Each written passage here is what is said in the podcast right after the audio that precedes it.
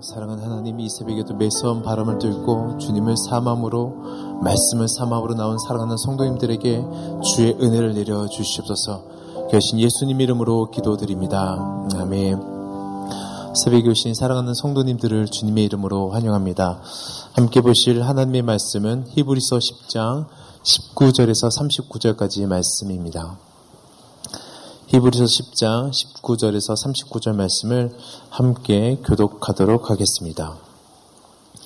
그러므로 형제들아 우리가 예수의 피를 힘입어 성소에 들어갈 담력을 얻었나니 그 길은 우리를 위하여 휘장 가운데로 열어놓으신 새로운 사익길이요 휘장은 곧 그의 육체니라 또 하나님의 집 다스리는 큰 제사장이 계심에 우리가 마음의 뿌림을 받아 약한 심령으로 벗어나고 몸은 맑은 물로 씻음을 받았으니 참 마음과 온전한 믿음으로 하나님께 나아가자.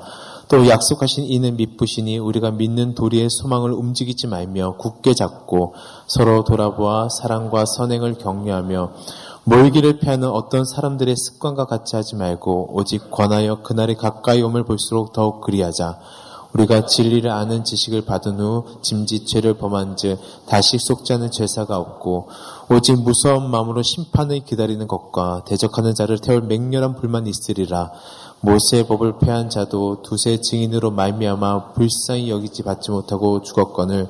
하물며 하나님의 아들을 짓밟고 자기를 거룩한 한 거룩하게 한 언약의 피를 부정한 것으로 여기고 은혜의 성령을 욕되게 하는 자가 당연히 받을 형벌은 얼마나 더 무섭겠느냐? 너희는 생각하라. 원수 갚는 것이 내게 있으니 내가 갚으리라 하시고 또 다시 주께서 그 백성을 심판하리라 말씀하신 것을 우리가 아노니 살아계신 하나님의 손에 빠져 들어가는 것이 무서울진적 전날에 너희가 빛을 받은 후에 고난의 큰 싸움을 견뎌낸 것을 생각하라 혹은 비방과 한란으로서 사람에게 구경거리가 되고 혹은 이런 형편에 있는 자들과 사귀는 자가 되었으니 너희가 갇힌 자를 동정하고 너의 소유를 뺏기는 것도 기쁘게 당한 것은 더 낫고 영광 소유가 있는 줄 압니다. 그러므로 너희 담담을 버리지 말라. 이것이 큰 상을 얻게 하는, 하느니라. 너에게 인내가 필요한 것은 너희가 하나님의 뜻을 행한 후에 약속하신 것을 받기 위함이라. 잠시 잠깐 후면 오실 리가 오시리니 지체하지 아니하시리라. 나의 의는 믿음으로 말미암아 살리라. 또한 뒤로 물러가면 내 마음이 그리 기뻐하지 아니하리라 하셨느니라. 다 같이 봉독하겠습니다. 우리는 뒤로 물러가 멸망하는 자가 아니요 오직 영혼을 구원함에 이르는 믿음을 가진 자르라. 아멘. 어, 인내 믿음의 완성이라는 제목 가지고 함께 말씀을 나누도록 하겠습니다. 어, 히브리서 기자는 계속해서 초대교회 성도들에게 이야기하고 있는 것이 있는데 바로 우리 힘으로는 우리가 드리는 그 구약의 제사로는 하나님께 나갈 수 없다는 것을 이야기하고 있습니다. 왜냐하면 하나님과 인간의 사이에는 엄청난 간극이 있고 그분은 거룩하시고 완전하신 분이시고 우리는 너무나 많은 문제를 안고 살고 있는 죄인인데 어떻게 그 큰 간격과 차이를 극복하고 하나님께 나아갈 수 있냐는 것입니다. 때론 많은 사람들이 자신의 힘으로 의로 하나님께 이르기 위해서 몸부림치지만 불가능한 것을 우리는 알 수 있습니다. 이스라엘 민족들은 다른 어떤 민족들보다 하나님을 가까이 했던 민족이었습니다. 하지만 그들도 하나님과 가까이 지내는 것이 얼마나 어려운 것인지 알고 있었습니다. 하나님은 좋으신 분이시지만 두려운 분, 가끔 가까이 하기 너무 멀리 계신 분, 감히 죄인은 우리가 가까이 갔다가 죽을 수밖에 없다는 그 두려움이 그들 안에 있었습니다. 그들이 제사를 드리면서 하나님의 은혜를 바라고 하나님의 자비를 구하는 민족이기도 했지만 그들이 함부로 들어갈 수 없었던 구역이 있었는데 바로 지성소였습니다. 그 지성소는 우리가 아는 것처럼 해막으로 휘장으로 막혀져 있었죠. 그 휘장 안에는 누구도 들어갈 수 없는 곳이었고 대제사장만 1년에 단 한 번 들어갈 수 있었던 특별한 장소였습니다. 하나님과 친밀한 관계는 어렵고 어떻게 보면 하나님과 대화하는 것이 불가능해 보였습니다. 그런데 오늘 히브리서를 통해서 예수 그리스도를 통한 완전한 제사를 통해 하나님과 우리 사이에 막혀있던 그 높은 담은 허물어지고 가리워졌던 휘장이 갈라진 것을 우리는 알게 되었습니다. 할렐루야. 또 우리는 주님을 믿음으로 얻게 된 수많은 은혜와 축복이 있지만 그 중에서 당연 말할 수 있는 은혜는 예수님으로 인해 하나님 앞에 언제든지 직접 나가는 특권을 받았다라는 것입니다. 이것은 제사장들에게 주어진 고유의 특권이었지만 우리에게도 하나님께서 주신 은혜인 것입니다. 우리 19절과 20절 말씀을 다 같이 봉독하겠습니다. 시작. 그러므로 형제들아 우리가 예수의 피를 힘입어 성소에 들어갈 담력을 얻었나니 그 길은 우리를 위하여 휘장 가운데로 열어 놓으신 새로운 살 길이요 휘장은 곧 그의 육체니라. 우리가 우리의 노력으로 힘으로 하나님께 갈 수 없다는 것을 하나님도 아십니다. 그래서 하나님께서 친히 성육신 하셔서 인간의 몸을 입으셨죠. 그분이 바로 예수 그리스도이십니다. 예수님이 또한 우리 삶 속에 들어오실 뿐만 아니라 우리의 허물과 죄를 대신 지시고 십자가에서 죽으셨습니다. 그리고 예수님께서 마지막 십자가에서 죽으실 때 성소의 휘장이 위에서 아래로 쪼개졌습니다. 위에서 아래로 쪼개진 것은 인간의 노력이 아니라 하나님의 역사심을 보여주는 사건인 것입니다. 이 사건을 통해서 이 일로 인해서 우리가 예수의 피로 인해서 성소에 들어갈 담력을 얻게 된 것입니다. 우리는 결코 우리 힘으로 하나님 보좌의 그 임재 앞으로 나갈 수가 없습니다. 하지만 예수님께서 베풀어 주신 그 은혜를 통해서 그 열려진 휘장 사이로 어린 양의 보혈의 피를 의지하여 들어가게 된 것입니다. 예수님의 찢기심으로 하나님과 우리 사이에 맡겼던 그 휘장이 갈라지게 된 것입니다. 사실 우리들이야 히브리서를 읽으면서 어떻게 보면 큰 감동이 없을 수도 있습니다. 왜냐하면 히브리서를 읽을 때 다 이해가 되기 때문이죠. 하지만 유대인들에게는 충격적인 사실이고 모든 것을 뒤엎는 사건이었습니다. 어제 새벽 말씀을 통해서 알게 된 것처럼 그들이 어렸을 때부터 어, 정말 율법을 공부하고 제사를 배우면서 오늘의 말씀을 이해하기란 쉽지 않았을 것입니다. 하지만 히브리서 기자는 이 충격적인 사실로 인해 새로운 살 길이 열렸다라는 것을 아직 믿음이 흔들리고 짐승의 피를 가지고 제사 드리고 있는 유대인들에게 호소하듯이 이야기하고 있는 것입니다. 오늘 말씀을 읽다 보니까 하나님께 당당히 나갈 수 있는 담력을 얻었다라고 표현하고 있습니다. 우리 담력이 한번 이렇게 동그라미를 치시겠습니까? 이 담력이 무엇일까요? 담력을 얻었다라는 것은 용기를 얻었다라는 것입니다. 이 말은 수사학에서 자주 사용했던 용어인데 연설이나 논증을 할 때 거리낌 없이 확신에 찬 자신감 넘치는 상황을 말합니다. 그런데 죄인인 우리가 어떻게 갑자기 이런 담력을 얻게 된 것일까요? 그것은 바로 예수님께서 십자가에 못 박혀 돌아가심으로 말미암아 우리의 죄의 값은 영원히 속지함 받았고 더 이상 하나님 앞에 나아갈 때 죄값을 치러야 하는 죄인의 모습이 아니라 죄의 문제가 해결된 의인의 신분을 가지고 당당히 하나님 앞에 나갈 수 있는 은혜를 입었다라는 것입니다. 할렐루야. 이로 인해서 우리는 당당하게 하나님께 나갈 담력을 얻었다라는 것입니다. 사실 대제사장도 지성소 안에 들어갈 때는 혹시나 자신의 죄로 인해서 죽을까봐 그곳에 들어갈 때는 밧줄에 몸을 묶고 방울을 달았습니다. 그 방울 소리가 들리지 않으면 밖에서 듣고 있다가 다른 사람들이 제사장들이 줄로 그를 땡겨왔습니다. 누구나 성경에, 성경은 누구라도 죽음뿐이며 그 장소에 들어가면 죽을 수밖에 없었던 그 장소를 죄인임에도 불구하고 두려워하지 않고 하나님께 나갈 수 있는 그 담력이 특권이 우리에게 주어졌다라고 이야기하고 있습니다. 하나님 앞에 함부로 나갈 수 없었던 우리들이 단순히 담력으로 용기를 얻어 나가게 되었다라고 표현하기에는 너무나도 큰 은혜이고 큰 사랑을 받은 것을 우리는 기억해야 합니다. 제가 오늘 이 본문을 오늘 히브리서 19절부터 39절까지 봉독하는데 앞에 이 19절부터 어, 움직이지 못했습니다. 왜냐하면 이 말씀이 우리에게 주는 충격은 어마어마했기 때문인 것입니다. 저는 이 새벽 다시 한번 우리 마음속에 이 감동과 은혜가 살아나시길 주님의 이름으로 축원합니다. 오늘 말씀이 가만히 살펴보면 휘장을 열어 놓으셨다라고 이야기하고 있습니다. 휘장을 열어 놓으셨는데 곧 그의 육체라는 것입니다. 마태복음 27장 50절에서 51절 말씀 보면 예수께서 다시 크게 소리 지르시고 영원히 떠나시니라. 이에 성소 휘장 위 위로부터 아래까지 찢어져 둘이 되고 땅이 진동하며 바위가 터지고 휘장이 위에서부터 아래로 찢어져 둘이 되었다라는 것입니다. 지성소와 성소를 가로막았던 휘장이 주님이 십자가에서 죽으시자마자 하늘로부터 하나님께서 찢으신 것입니다. 그 아들의 피를 받으셔서 휘장이 위에서부터 찢어진 것입니다. 그런데 히브리서는 이렇게 이야기하고 있습니다. 이 길은 우리를 위하여 휘장 가운데로 열어놓으신 새로운 살 길이요. 휘장은 곧 그의 육체라는 것입니다. 사랑하는 새로운 교회 성도 여러분, 이 말씀이 무엇을 의미하시는지 아십니까?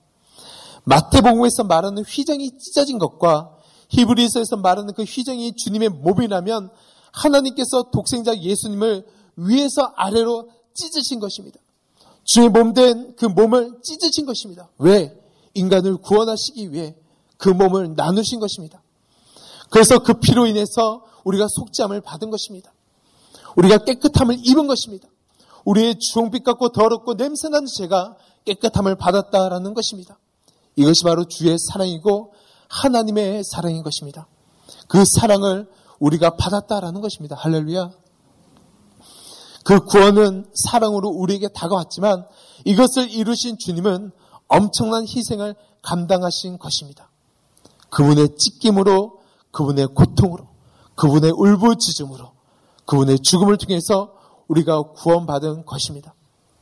그렇기 때문에 이렇게 값진 구원이 우리에게 주어졌기 때문에 우리가 하나님께 나아갈 수 있다는 것입니다. 이 새벽에 우리가 하나님께 나아갈 수 있다는 것입니다. 사탄이 우리를 아무리 공격해도 너는 이런 죄가 있고 너는 이런 죄가 있고 너는 이런 죄가 있어서 나아갈 수 없어 라고 말해도 너가 어떻게 이 세상에서 이렇게 했는데 예배 드릴 수 있어 너가 어떻게 설교할 수 있어 너가 어떻게 찬양할 수 있어 라고 우리를 이간질 한다 할지라도 하나님께서 위에서부터 아래로 그 육체를 찢으신 것입니다. 그 사랑으로 인해 우리가 나아갈 수 있다라는 것입니다. 기도할 수 있다라는 것입니다. 할렐루야. 이 은혜가 우리에게 주어졌다라는 것입니다.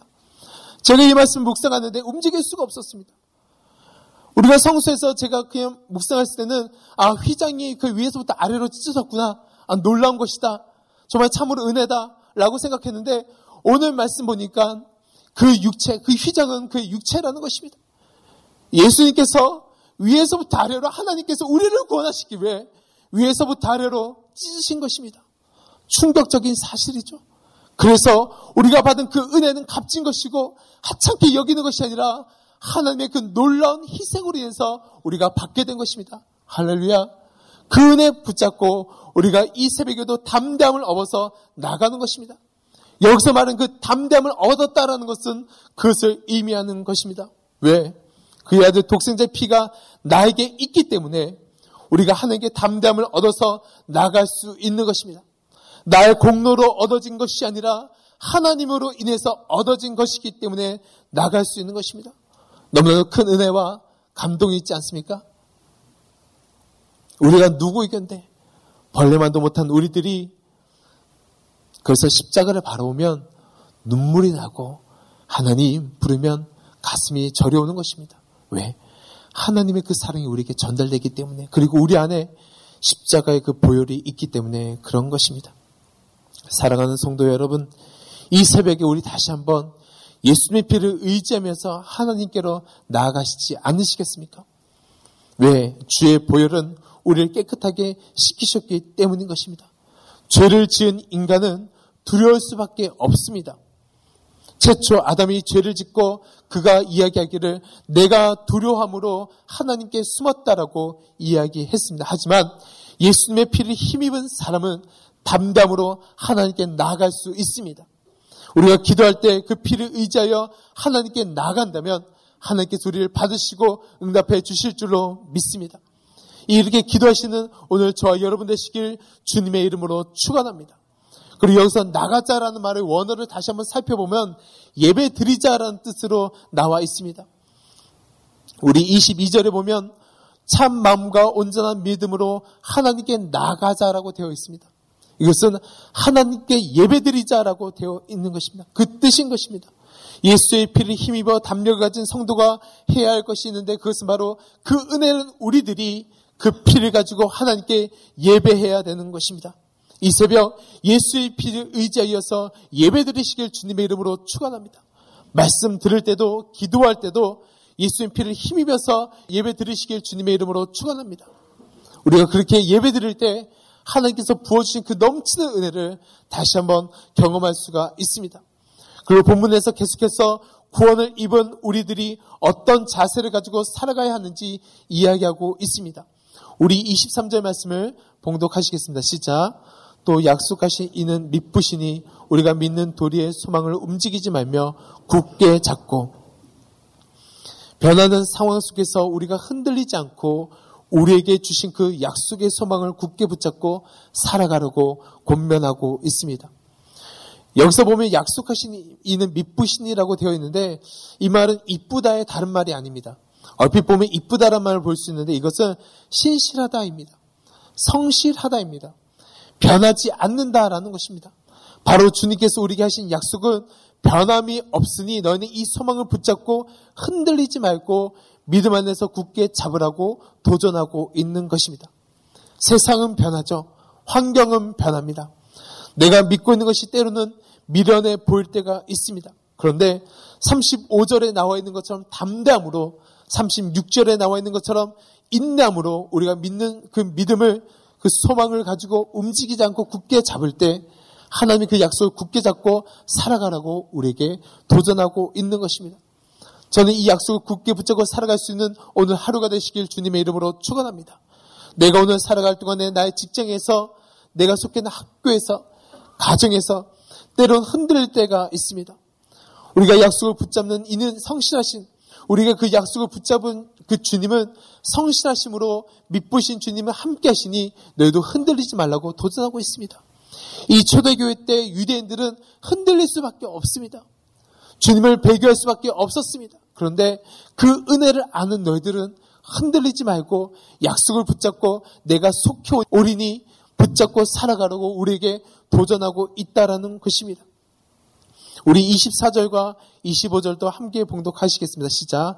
서로 돌아보아 사랑과 선행을 격려하며 모이기를 패하는 어떤 사람들의 습관과 같이 하지 말고 오직 권하여 그날의 가까이 옴을 볼수록 더욱 그리하자. 그리고 서로 돌아보아 사랑과 선행으로 격려하라고 권면하고 있습니다. 우리 약한 존재이기 때문에 혼자 이겨낼 수 없습니다. 서로 믿음을 지키고 이 믿음의 길을 갈 수 있도록 서로 돌아보아서 사랑으로 격려해야 되는 것입니다. 이것이 바로 구원받은 성도의 모습이기도 합니다. 내가 받은 그 은혜를 함께 나누고 싶고 그 주님을 알지 못한 자들에게 전하는 것 이것을 믿는 자들의 징표인 것입니다. 우리가 세상 속에서 이렇게 하는 것이 쉽지는 않습니다. 왜냐하면 세상은 경쟁하고 앞다투어 자기 이익을 위해서 자기 중심적으로 살아가기 때문이죠. 옆의 지체를 돌아볼 마음의 여유가 없습니다. 세상이 우리를 모이게 하기보다는 흩어지게 만듭니다. 그런데 여기서 모이기를 같이 하라는 것은 세상과 다르게 살아가라고 우리에게 도전하고 있는 것입니다. 약속을, 약속의 소망을 굳게 붙잡고 사랑과 선행으로 격려하고 모이기를 힘쓰는 것은 세상에 있지만 세상에 속하지 않은 성도의 모습인 것입니다. 할렐루야. 저는 이 말씀을 읽는데 우리 교회 공동체 순들이 생각났습니다. 남성순, 여성순, 직장 여성순, 또 부부순, 신혼 부부순이 있습니다. 어, 순들을 신방하다 보면 정말 사소한 기도 제목이라 할지라도 목숨 바쳐서 기도하는 모습을 바라보게 되었습니다. 함께 또 기도하고 함께 또 슬퍼하는 것을 보게 되었습니다. 말씀 안에서 도전 주는 것을 보게 되었고 놀라운 것은 순원이 나오지 않으면 순장으로 비롯해서 모든 수원들이 정말 부담스럽게 연락하는 것을 보게 되었습니다. 얼마나 아름다운 모습인지 저는 어, 정말 우리가 참여하지 못하면 상상조차 하지 못하는 놀라운 일들이 순에서 이루어지고 있습니다. 어떻게 보면 세상 사람들이 보았을 때는 미련해 보입니다. 왜 아까운 시간에 모이지? 왜 아까운 시간에 저렇게 하지? 왜 사소한 기도 제목을 들고 다 같이 기도해야 하는 것이 미련해 보일 수가 있습니다. 이루어지지 않는 것에 대한 소망을 붙잡고 나가는 것이 미련해 보일 수가 있습니다. 세상의 기준과 맞지 않아 보일 수가 있습니다. 그런데 오늘 말씀해 보니까 너희가 마지막 때가 올수록 그날이 가까이 올수록 더 그리하라고 이야기하고 있습니다.